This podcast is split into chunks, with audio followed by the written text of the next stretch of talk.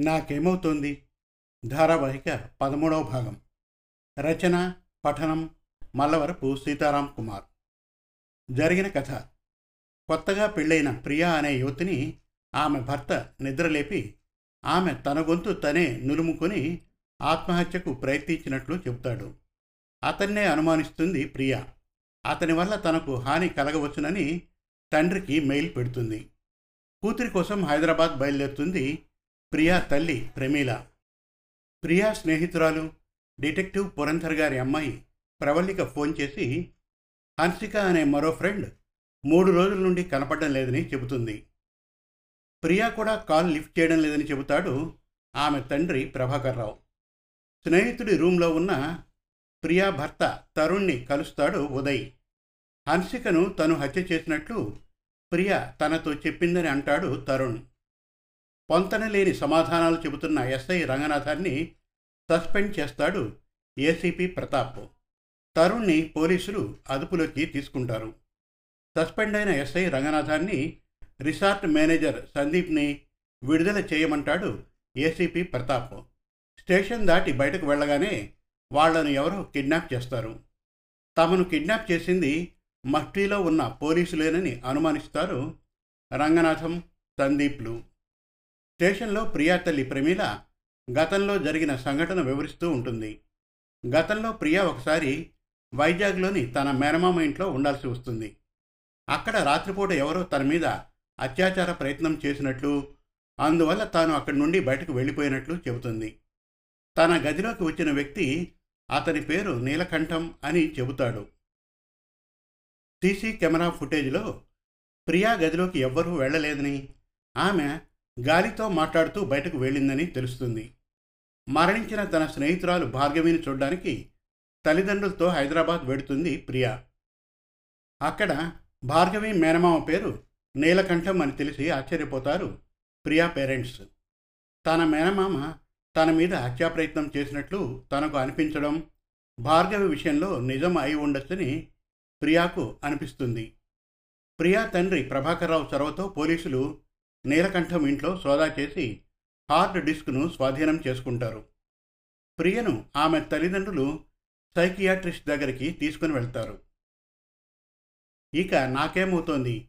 ధారావాహిక పదమూడవ భాగం వినండి. ప్రవల్లిక ప్రమీలతో మాట్లాడుతూ ప్రియాకి ఏం జరగనందుకు సంతోషంగా ఉంది. మీరు చెప్పిన సంఘటనలకు ప్రియా కనపడకుండా పోవడానికి ఏదో సంబంధం ఉన్నట్లు నాకనిపిస్తోంది. మీరు చెప్పడం పూర్తి చేయండి అంది. తిరిగి చెప్పడం ప్రారంభించింది ప్రమీల. ఆ డాక్టర్ ఆ రోజంతా ప్రియాకు వివిధ రకాల పరీక్షలు చేశాడు. ఎన్నో ప్రశ్నలు వేసి ప్రియా చెప్పిన సమాధానాలు నోట్ చేసుకున్నాడు. ఆ రోజు సాయంత్రం ప్రియాను కాసేపు బయట కూర్చోమని చెప్పి మాతో మాట్లాడాడు. ఆయన ఉద్దేశం ప్రకారం జరిగిన సంఘటన కేవలం యాదృచ్ఛికం. భార్గవి మరణానికి దారితీసిన పరిస్థితులు తనకు ఒకరోజు ముందే ఏర్పడ్డం అనుకోకుండా ఏర్పడ్డ సామీప్యత మాత్రమే. అంతేగాని జరగబోయే సంఘటన ప్రియాకు ముందుగా తెలిసిందని అనుకోవడానికి ఏ ఆధారమూ లేదు. ఇక లేని వ్యక్తిని ఊహించుకొని ప్రియా భయపడడం ఇంటి నుండి పారిపోవడం ఖచ్చితంగా మానసిక లోపమే. ఇంతకుముందు ఎప్పుడూ ఇలా జరగలేదని మీరు చెప్పారు కాబట్టి ఇది ప్రారంభ దశ అనుకోవచ్చు. సైడ్ ఎఫెక్ట్స్ లేని ట్యాబ్లెట్ ప్రిస్క్రైబ్ చేస్తాను. రోజుకొక మాత్ర చొప్పున ఒక సంవత్సరం పాటు వాడమని మీ అమ్మాయికి చెప్పండి. అమ్మాయి హాస్టల్లో ఉంటుంది కదా ఎవరైనా మాత్రలు వేసుకోవడం చూస్తారేమోననే భయంతో వాడడం మానవద్దని చెప్పండి. అంతగా ఎవరికైనా చెప్పాల్సి వస్తే బలానికి వాడే విటమిన్ ట్యాబ్లెట్స్ అని చెప్పమనండి. భవిష్యత్తులో ఇలాంటి సంఘటన ఏదైనా జరిగితే వెంటనే నా దగ్గరకు తీసుకొని రండి అని చెప్పాడు ఆయన. డాక్టర్ దగ్గర సెలవు తీసుకుని వచ్చేశాం. మా బావగారు ప్రియాను తమ ఇంట్లోనే ఉంచుకుంటామని చెప్పారు. కానీ ప్రియ హాస్టల్కి వెళ్తానని చెప్పింది. రెండు రోజులు అక్కడే ఉండి ప్రియను హాస్టల్లో దించి వచ్చాం. అప్పుడప్పుడు తన పెదనాన్న ఇంటికి వచ్చి వెళ్తూ ఉండమని చెప్పాం. అలాగే అప్పుడప్పుడు మా బావగారి ఇంటికి వచ్చి వెళ్తూ ఉండేది ప్రియ. డాక్టర్ ఇచ్చిన మాత్రల్ని తూచా తప్పకుండా వాడుతోంది. మరొక ఆరు నెలలు గడిచాక మరొక సంఘటన జరిగింది. అది అంత తీవ్రమైనది కాదు. దాని గురించి మా వారు వివరంగా చెప్తారు. అంది ప్రేమిల. ప్రభాకర్రావు గొంతు సవరించుకొని చెప్పడం ప్రారంభించాడు. మా వదినకు నీరసంగా ఉండడంతో అన్నయ్య ఆమెను హాస్పిటల్కి తీసుకుని వెళ్ళాడు. డాక్టర్లు ఆమెకి కొన్ని విటమిన్ టాబ్లెట్లు ప్రిస్క్రైబ్ చేశారు. అయితే ఆమె వాటిని రెగ్యులర్గా వేసుకోకపోవడంతో అన్నయ్య ఆమెను హాస్పిటల్కి తీసుకుని వెళ్ళాడు. డాక్టర్లు ఆమెకు కొన్ని విటమిన్ టాబ్లెట్లు ప్రిస్క్రైబ్ చేశారు. అయితే ఆమె వాటిని రెగ్యులర్గా వేసుకోకపోవడంతో అన్నయ్య ప్రతిరోజు ఆమెకు ఆ టాబ్లెట్స్ తీసిచ్చి మంచినీళ్ళు ఇచ్చి దగ్గరుండి మింగించేవాడు. ప్రియ అన్నయ్య వాళ్ళ ఇంటికి వచ్చినప్పుడు ఒకటి రెండు సార్లు ఈ దృశ్యం చూసింది. ఒకరోజు మా వదినను పక్కకు పిలిచి ఆ మాత్రలు స్లో పాయిజన్లాగా పనిచేస్తాయని అవి వాడితే కొద్ది రోజులకు ప్రాణం పోతుందని చెప్పిందట. నీకెలా తెలుసని అడిగితే ఆ మాత్రల పేర్లు ఇంటర్నెట్లో చెక్ చేశానని అలాంటి టాబ్లెట్లు ఎక్కడా లేవని చెప్పింది. మా వదిన అన్నయ్యతో ప్రియా చెప్పిన విషయం మాట్లాడింది. అన్నయ్య ప్రియాని పిలిచి అవి డాక్టర్ ప్రిస్క్రైబ్ చేసిన విటమిన్ టాబ్లెట్లేనని చెప్పాడు. ప్రియా ఆ పేర్లను ఇంటర్నెట్లో తనిఖీ చేసింది. అవి విటమిన్ టాబ్లెట్లేనని తెలియడంతో ఏం మాట్లాడకుండా అక్కడి నుంచి వెళ్ళిపోయింది. మరుసటి రోజు మళ్ళీ మా వదినను పిలిచి నాకు అనుమానం రావడంతో పెదనాన్న ఆ మాత్రల్ని తీసివేసి ఒరిజినల్ టాబ్లెట్ పెట్టాడని చెప్పింది. మా వదిన తిరిగి ప్రియా చెప్పిన మాటల్ని మా అన్నయ్యకు తెలియజేసింది. అన్నయ్య నాకు కాల్ చేసి విషయం చెప్పాడు. ఈసారి నేను ఒక్కడనే హైదరాబాద్ వెళ్ళి ప్రియాను తిరిగి ఆ డాక్టర్ శ్రీనివాస్ దగ్గరికి తీసుకుని వెళ్ళాను. ఆయన మళ్ళీ పరీక్షలు చేసి నేను ఇచ్చిన మాత్రలు సంవత్సరం పాటు వాడితే గాని ఫలితం తెలీదు. ఇప్పటికీ ఆరు నెలలే అయింది కదా మరో ఆరు నెలలు వాడండి. అంతవరకు ఇలాంటి చిన్న చిన్న భ్రమలు కలుగుతూ ఉంటాయి. వాటి గురించి ఆందోళన పడకండి. అయితే ఇలాంటి భ్రమలు కలిగిన ప్రతిసారి ఖచ్చితంగా నా దగ్గరకు తీసుకొని రండి. భయపడాల్సిన అవసరం ఏమీ లేదు. అని చెప్పాడు డాక్టర్ శ్రీనివాస్. హాస్పిటల్ నుంచి వచ్చేసిన నా మనసులో ప్రియా చెప్పిన మాటల మీదే ఆలోచనలు తిరుగుతున్నాయి. ప్రియాతో తన స్నేహితురాలలో ఎవరి మదర్ అయినా ప్రతిరోజు తన భర్త ఇచ్చే మాటలు మింగుతున్నారేమో కనుక్కోమన్నాను. కానీ అలా అడగడం బాగుండదని చెప్పింది ప్రియా. అనవసరంగా వాళ్ళలో లేనిపోని అనుమానాలు రేకెత్తించినట్లు అవుతుందని చెప్పింది. నాకు కూడా అది సబబేనని అనిపించింది. అయినా తన స్నేహితురాళ్ళు ఎవరైనా తమ తల్లి చనిపోయిందని చెబితే ఆ విషయం నాతో చెప్పమన్నాను.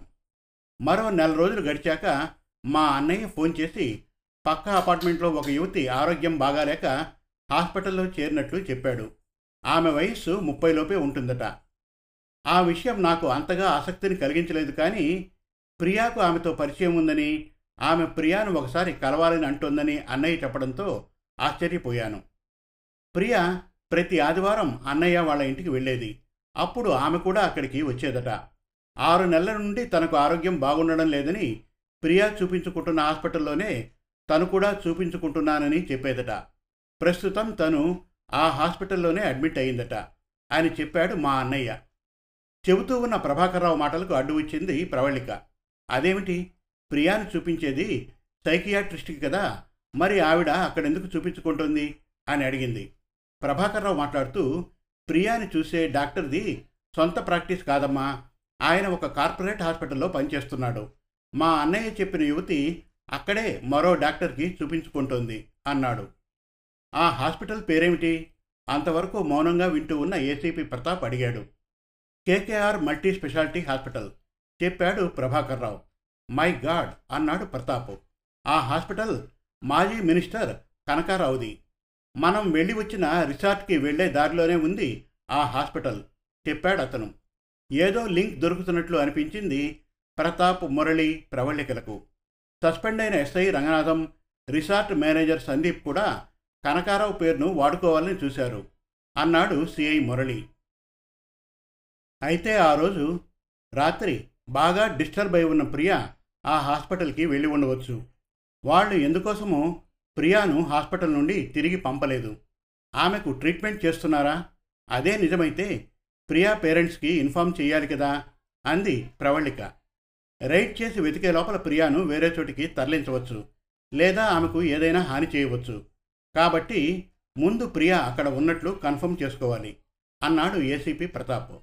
నిజమే అంకుల్ ఆ పని నేను ఉదయ్ కలిసి చేయగలమని అనుకుంటున్నాను అంది ప్రవళిక. తప్పకుండా ప్రవళిక మీ నాన్నగారు డిటెక్టివ్ పురంధర్ గారు బెంగళూరు నుండి రావడానికి ఇంకా రెండు మూడు రోజులు పడుతుందట. ఈలోగా నువ్వే మాకు హెల్ప్ చేయాలి అన్నాడు ప్రతాప్. తర్వాత ఆయన ప్రియా తండ్రి ప్రభాకర్రావు వైపు తిరిగి తర్వాత ఏం జరిగిందో చెప్పండి అన్నాడు. మళ్ళీ చెప్పడం ప్రారంభించాడు ప్రభాకర్రావు మా అన్నయ్య చెప్పిన దాని ప్రకారం ఆ యువతి ప్రతిరోజు తన భర్త ఇచ్చిన మాటలు మింగుతూ ఉందట. అవి వాడితే నీరసం తగ్గుతుందని ఆయన చెబుతున్నాడట. కానీ రోజు రోజుకి తన ఆరోగ్యం క్షీణిస్తోందని ఆమె అప్పుడప్పుడు మా వదినతో ప్రియాతో చెప్పేదట. ఒకవేళ గతంలో ప్రియా చెప్పినట్లు ఆమె భర్త ఆమెకు స్లో పాయిజనింగ్ చేస్తున్నాడా అని అనుమానం వచ్చింది. ఒకవేళ అదే నిజమైతే ఆమె ప్రాణాలు కాపాడవచ్చునని అనిపించింది. ప్రియాతో కలిసి మళ్ళీ ఆ హాస్పిటల్కి వెళ్ళాను. ఆయన ఆ యువతి పేరు ఆమె కన్సల్ట్ చేసే డాక్టర్ పేరు ప్రియాను అడిగి తెలుసుకున్నాడు. ఆ డాక్టర్కి కాల్ చేసి మమ్మల్ని కాసేపు బయట వెయిట్ చేయమన్నాడు. తర్వాత లోపలికి పిలిచి ఆమెకు రక్తహీనత వల్లే అలా నీరసం కలుగుతోందని చెప్పాడు. ప్రియాకి ఇస్తున్న టాబ్లెట్ డోసేజ్ పెంచాడు. మరో ఆరు నెలలు ఆపకుండా వాడమన్నాడు. ఆ తర్వాత కొద్ది రోజులకు ఆ యువతి కోలుకొని డిశ్చార్జ్ అయినట్లు మా అన్నయ్య చెప్పాడు. మరికొద్ది రోజులకు వాళ్ళు ఆ అపార్ట్మెంట్ ఖాళీ చేసి వేరే చోటికి వెళ్ళిపోయారట. చెప్పడం ముగించాడు ప్రభాకర్రావు. ఉదయ్కి కాల్ చేయడం కోసం బయటకు వెళ్ళింది ప్రవళిక. అక్కడ గోడంలో స్పృహతప్పి పడి ఉన్న రంగనాథాన్ని సమీపించాడు మాస్క్ వేసుకుని ఉన్న యువకుడు. వాటర్ బాటిల్లోని నీళ్ళను చేతిలోకి తీసుకుని రంగనాథం ముఖం మీద జల్లాడు. నీరసంగా కళ్ళు తెరిచాడు రంగనాథం. ఎదురుగా మాస్క్లో ఉన్న యువకుడిని అతని వెనక ఉన్న అనుచరులను చూశాడు. తన నోటికి వేసి ఉన్న ప్లాస్టర్ తీయమన్నట్లు తలను ఊపాడు రంగనాథం. ఆ యువకుడు ప్లాస్టర్ను తీసి రంగనాథం నోట్లో కుక్కిన గుడ్డను బయటికి లాగాడు. ఆ యువకుడితో మీరు పోలీస్ వాళ్ళేనని నాకు తెలుసు. మీరు అడిగినవన్నీ చెబుతాను. ముందు నా కట్లు విప్పండి. నాకు తినడానికి తాగడానికి ఏదైనా ఇవ్వండి అంటూ దీనంగా అడిగాడు రంగనాథం. ఆ యువకుడు తన ముఖానికి ఉన్న మాస్క్ని తొలగించాడు. రంగనాథం వైపు చూసి నవ్వుతూ మాకు కావలసిన ఇన్ఫర్మేషన్ మొత్తం సందీప్ చెప్పేశాడు. ఇక నీతో మాకు అవసరం లేదు. నిన్ను చంపేస్తున్నాం. నీ శవాన్ని మాయం చేసే బాధ్యత సందీప్ తీసుకుంటాడు. హన్సక శవాన్ని తగలబెట్టినట్లే నీ శవాన్ని కూడా పెట్రోల్ పోసి తగలబెట్టేస్తారు. నువ్వు ఏమైపోయావో ఎవరికీ అంతుపట్టదు. అని చెప్పి తన అనుచరులతో ఇతని పని పూర్తి చేయండి అన్నాడు. వాళ్ళు తనని సమీపిస్తూ ఉండడంతో రంగనాథం గడగడ వణికిపోయాడు. తన ఎదురుగా ఉన్న యువకుడితో సందీప్కి పూర్తి విషయాలు తెలియవు. ప్రియ ఎక్కడ ఉందో నాకు తెలుసు. దయచేసి నన్ను ప్రాణాలతో వదిలిపెట్టండి. మీకు అన్ని విషయాలు చెబుతాను అన్నాడు. అతని మీదకు వెళ్ళబోతున్న తన అనుచరులను ఆగమన్నట్లు సైగ చేశాడు ఆ యువకుడు. ఇతనికి కాస్త మంచినీళ్ళు ఇచ్చి తర్వాత టీ ఇవ్వండి అని చెప్పాడు. రంగనాథం అతని వంక చూస్తూ మీరు ఉదయ్ గారు కదూ? మిమ్మల్ని పొద్దున స్టేషన్లో చూశాను. మీరు ఐఏఎస్ ఆఫీసర్ అని కూడా తెలుసు. అప్పట్లో డ్రగ్స్ ముఠాను పట్టించినందుకు మీ గురించి పేపర్లో వచ్చింది అన్నాడు. అవును బయటకు వెళ్ళాక మీ కనకారావుతో చెప్పి నన్ను ఏదో చేయాలని అనుకుంటున్నావు కదూ? మినిస్టర్గా ఉన్న కనకారావు మనీ లాండరింగ్ స్కామ్లో ఇరుక్కొని మాజీ మినిస్టర్ అయ్యాడు. సిబిఐ విచారణ పూర్తి కావస్తోంది. కొద్ది రోజుల్లో అతను జైలుకు వెళ్ళడం ఖాయం. కాబట్టి అతన్ని కాపాడే ఉద్దేశం వదిలిపెట్టి నిజాలు చెబితే నువ్వు ప్రాణాలతో ఉంటావు. నేనింకా డ్యూటీలో జాయిన్ కాలేదు కాబట్టి చట్ట ప్రకారమే పోవాలనే నిబంధన నాకు లేదు అన్నాడు ఉదయ్. అర్థమైంది. మీ దగ్గర ఏదీ దాచిపెట్టను. నాకు తెలిసిన ప్రతి విషయం మీకు చెబుతాను అన్నాడు రంగనాథం. అతని చేతి కట్లు విప్పమన్నాడు ఉదయ్.